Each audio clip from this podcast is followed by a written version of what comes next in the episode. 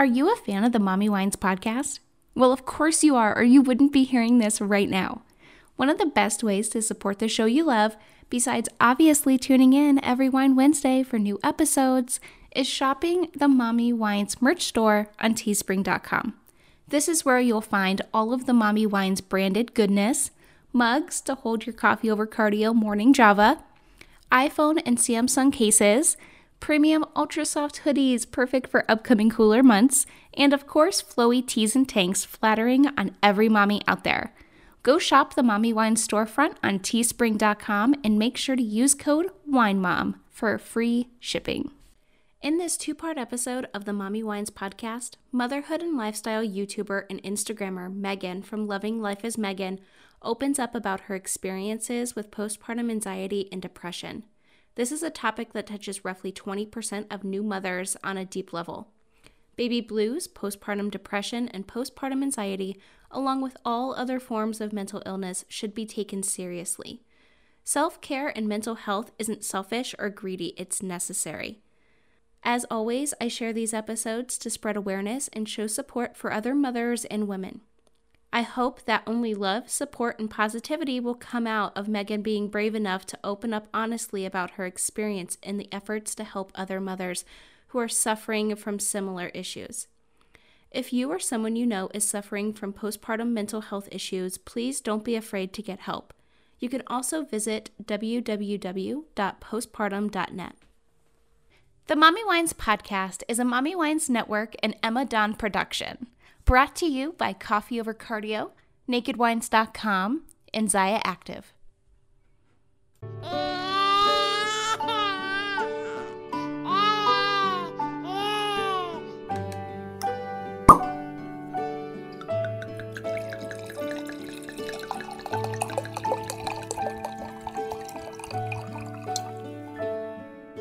everyone, and welcome back to the Mommy Wines podcast. I am your host, Emma Dawn, and today I have Megan, or better known as Loving Life as Megan, on Instagram. Uh, you can also find her over on YouTube, so head on over and subscribe to her there. Uh, but she is a mommy of two, and you're currently, you know, just kind of sharing your postpartum anxiety um, journey on Instagram, and that's actually how I found you. Yeah. so, welcome to the show. Thank you so much for having me. You're welcome. So, it, tell me a little bit about because I read your Instagram bio, mm-hmm. um, and your photos are so cute, by the way. Oh, thank you. You're welcome.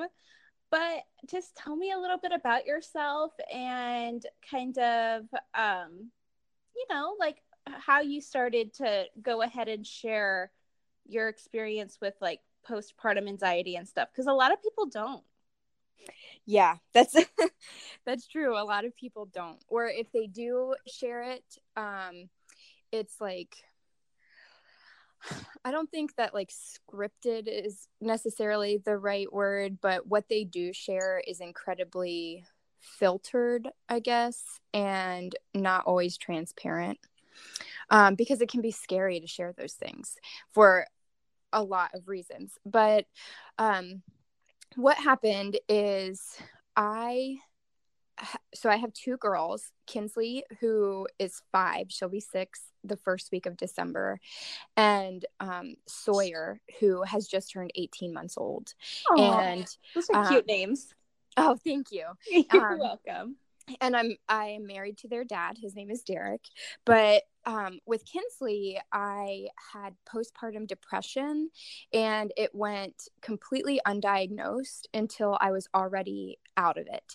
Um, mostly because the symptoms did not present maybe the same way that you would typically think when you know um, or when you might think that you have depression or postpartum depression like a lot of people associate those things including myself with like the extremes where you like smother your baby or um, commit suicide yourself or have suicidal tendencies and like crying all the time and just um, those types of things which um, those extreme cases are awful and and yeah. heart like breaks for those women and those children. But for me the depression was um, more of like a disassociation and like a lack of connection i guess with kinsley. It was more like going through the motions of everyday life. Um so there were just it was i don't want to say atypical symptoms but just things that didn't uh, flare up red flags for myself. And of course, I knew that postpartum depression existed, but again, I didn't identify that I had any of those symptoms until they went away. And then I was like, oh my God, I feel like a million times better now. And I talked to my doctor about that, um, almost like a euphoric feeling. And and he um, talked to me about what I had been experiencing for almost two and a half years at that point um, and he and then he kind of diagnosed after the fact. So when i was having when i was pregnant with sawyer um, i was kind of preparing for that again if that makes any sense because um, i had experienced it before and obviously then i'm prone to um, those kinds of experiences. Right. And i just wanted to be better prepared the second time around. So i was um, I did things like encapsulated my placenta after having Sawyer because I had read a lot of like just blog posts and studies and um, websites and things that encouraged that as a way to like kind of curb depression and um, lack of energy and stuff like that. So I got my placenta encapsulated. My husband and I had so many talks about what signs to look for and what red flags may be and how to handle it, how to approach me about it, um, how to approach my doctor about it. Like we had a whole game plan for if I were to experience postpartum depression again. Well, that's good. And it's crazy because does it typically just go away? But even if it does, like two and a half years is still a really long time. Yeah. So I um I already experienced some mental health issues with like manic depression and bipolar depression and stuff like that aside from having children. Um so I already have like those kinds of roller coaster times in my life where there's like extreme highs and extreme lows. Yeah. But having that um kind of gives you like a predisposition or makes you prone to postpartum issues and from what i understand um, postpartum issues are different for every woman. So, uh, some women might not experience it at all. Some women may experience what they call like baby blues, which is just like a mildly low feeling for a couple of weeks while your hormones are readjusting. Some women, it lasts for just a few months, some years, and some things that I've read are up to like 10 plus years that stems back to postpartum. And it's still, it's still being diagnosed as postpartum even even as their children are are like adolescence and you know what I mean? So yeah, those things can last for a long time. Um, but yeah, for me, it lasted two and a half years with with Kinsley. I'm still in it with the anxiety with Sawyer, and it's been 18 months now. But um, so anyway, we had prepared for like postpartum depression, or we thought we were prepared. And then um, my pregnancy with Sawyer was incredibly complicated. Like i'm not i'm already not really supposed to be able to have children to begin with. It's really hard for me carrying them to term. And um, my pregnancy with kinsley was complicated as well but sawyer was a whole nother level of complicated. And there were times um, throughout the pregnancy where um, like doctors were preparing me for the possibility that she may die, that I may die. There were Aww. like things that kept happening, and um, I was high risk the entire time. I was being seen by specialists the entire time. They were closely monitoring her. I was going for sonograms every single week, and they at one point had me like so concerned that um, her thyroid wasn't developing properly, which would lead to like mental deficiencies um, if it like didn't catch up type of thing and just there's a lot that was going on um that sounds then, like a lot. Pregnancy is oh, already stressful but then you add in all of the complications and oh yeah. It my was, pregnancy it, with milo wasn't you know like a a ray of sunshine either but it just makes it so much more stressful when like the doctors are also super concerned. Oh yeah. Oh yeah. It's a little bit more real than just like a regular mother worrying. Yeah, it was it it was intense like the i mean and it was one thing after another from literally the very beginning like it started with a persistent uti that would not go away even with antibiotics and it's dangerous to be on antibiotics for prolonged periods of time but i was on an antibiotic my entire pregnancy because of that and then um i was having like kidney issues and then i gave myself water intoxication because i was just drinking too much water and so that that created a whole i mean it was just it was really bad. Um, and then she was having issues and yeah so at 34 weeks um, i went for like a regular appointment with my ob and he was using the doppler to find her heartbeat. Um, and it was like it was just irregular or that's what he was saying to me is that it was just a little bit irregular and he's like don't freak out. You just need to go over to the hospital and they need to like take a look at things with better equipment and um like they need to monitor you for a little bit of time. This is like totally normal. Sometimes these things happen. It's not going to be a big deal.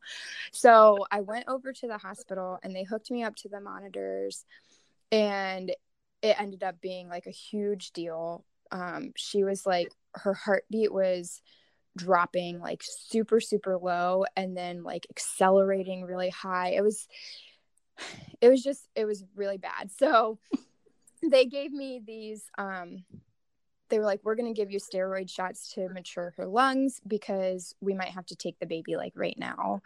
Um oh no yeah there's they were like there's all these risks. So they give me the steroid shot and they, they were like you have to stay in the hospital. Like we're admitting you.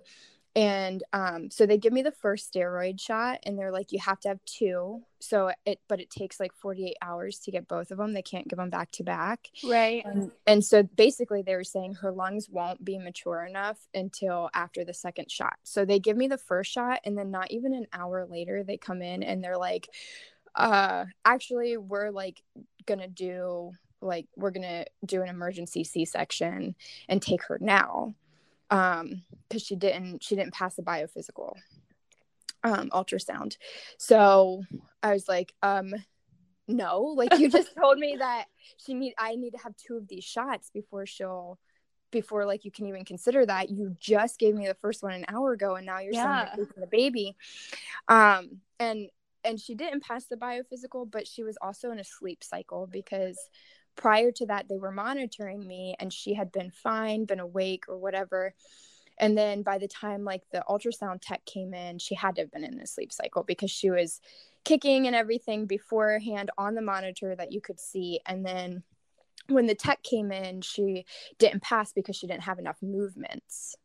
And we were like, no, because she was just moving before and stuff um, and they but they only give you 30 minutes to pass that. So it was just this big thing.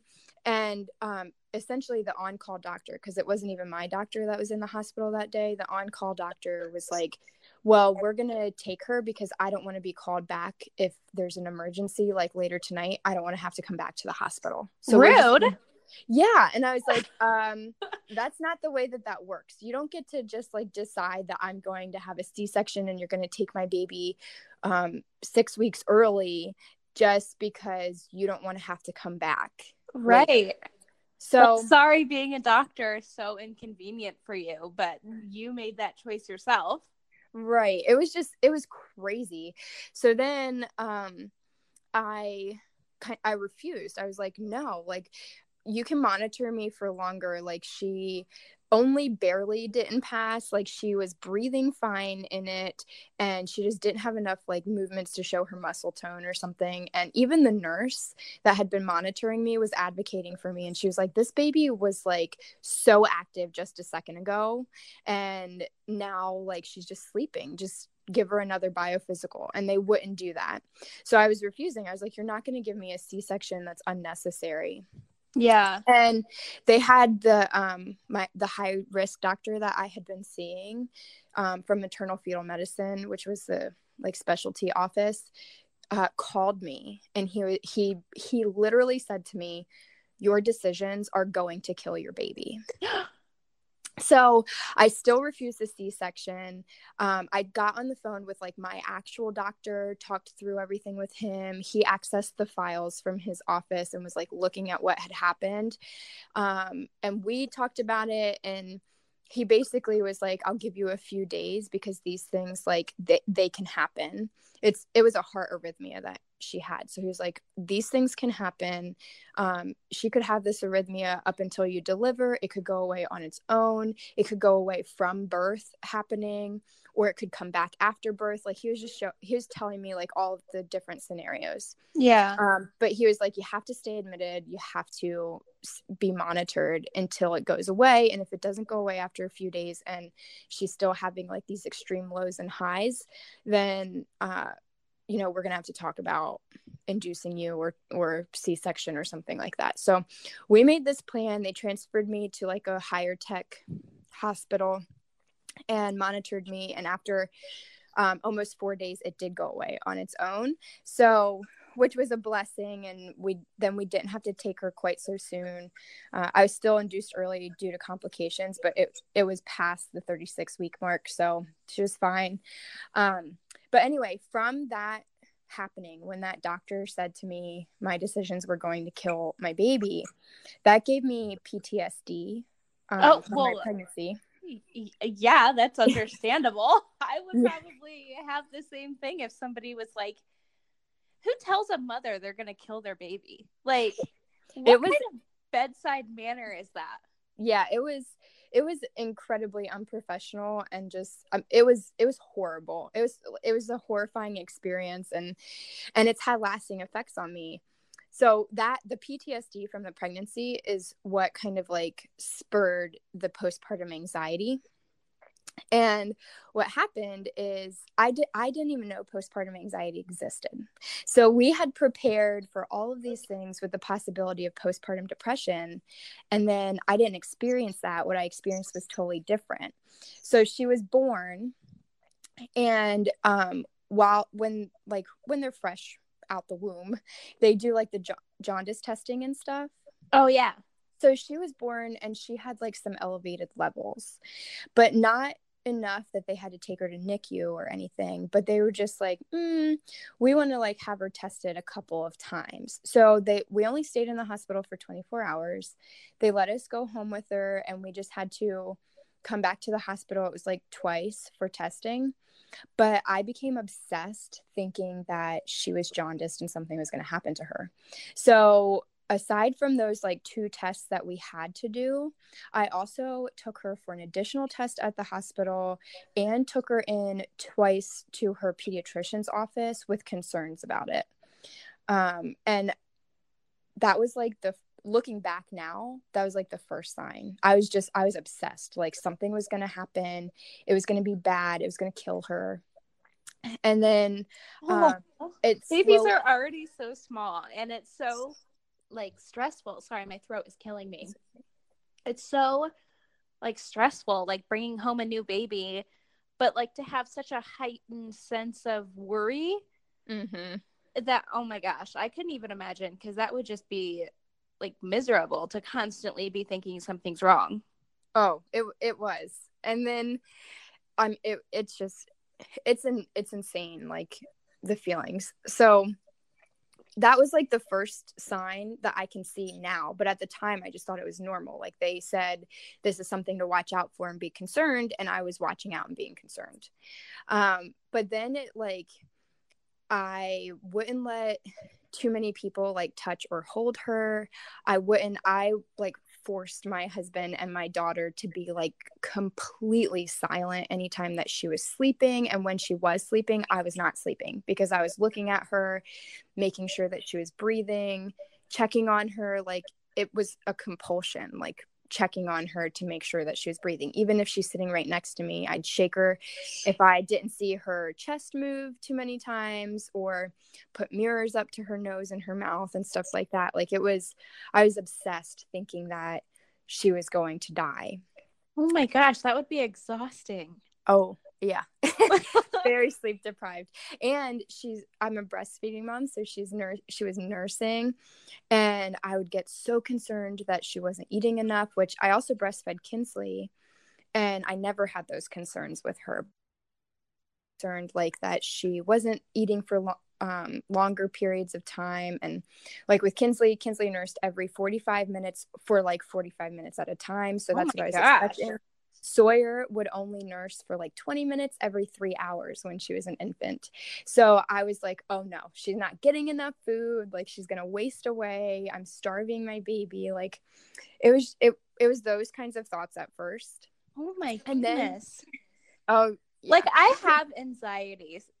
Like it's not uh, like that severe. I think anything I feel like anything postpartum is like hyper like it's way more powerful than like just a little bit of you know social anxiety here or you know like you suffer with like mild depression. I feel like anything postpartum because the hormones are so like still fluctuating is Yeah. just so much more heightened so like i can kind of relate a little bit and i understand like where you're coming from but that is just like that like like that would just be so like exhausting Well, it got even like it got even worse after that. Like when I think about I would rather be back in those days than be where I'm at now.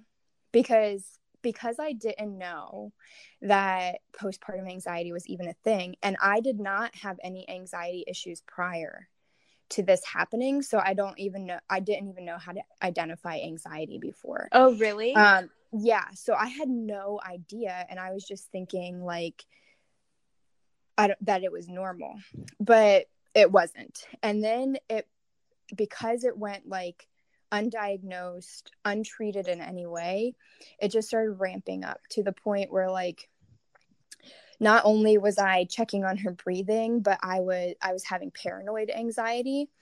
Um, so I was like convinced that someone was either living in my attic or somewhere in my house or going to break into my house and kill my family. and it and it went from like just being worried about Sawyer dying to being worried about all of us dying. Don't let the holiday treats slow you down. Zyia Active has your back. Well, your backside, that is. With premium activewear from Zyia Active, you'll be set to crush your health and wellness goals even if you surrender to a few holiday cravings. Zyia Active's most popular items are their joggers and the light and tight leggings. Both are ideal for colder weather. The light and tights are made of the highest quality sweat wicking, breathable, compressive, quick drying, and squat proof materials. And from now through the holidays, I am extending my rep discount to every one of my listeners. That's right, 25% off your order now through the holidays. So cross off the activewear lover on your list and use the savings to treat yourself at myzyia.com backslash Amadon. And DM me on Instagram to place your order with my 25% off rep discount now through the holidays. Once again, that's myzyia.com backslash Amadon. M Y Z Y I A dot com backslash Amadon. Thank you for listening to this episode of Mommy Wines After Dark. To hear the rest of Megan's story and her episode, make sure to tune in on Wine Wednesday. Today's episode of the Mommy Wines podcast was brought to you by NakedWines.com, Zyia Active, and Coffee Over Cardio. Do you love the show? Show your support by shopping the Mommy Wines podcast merch store at teespring.com or by becoming a monthly supporter of the show by clicking the support button at anchor.fm backslash mommywines. Or you can use the support link in the show notes below. Have you been wanting to start your own podcast? Join the MW Podcast Network. All info on the MW Network, merch, partnerships, coupon codes, episodes, blog posts, and so much more can be found at themommywines.com. As always, thank you for listening, and until next week, Wine Moms, parent and drink responsibly.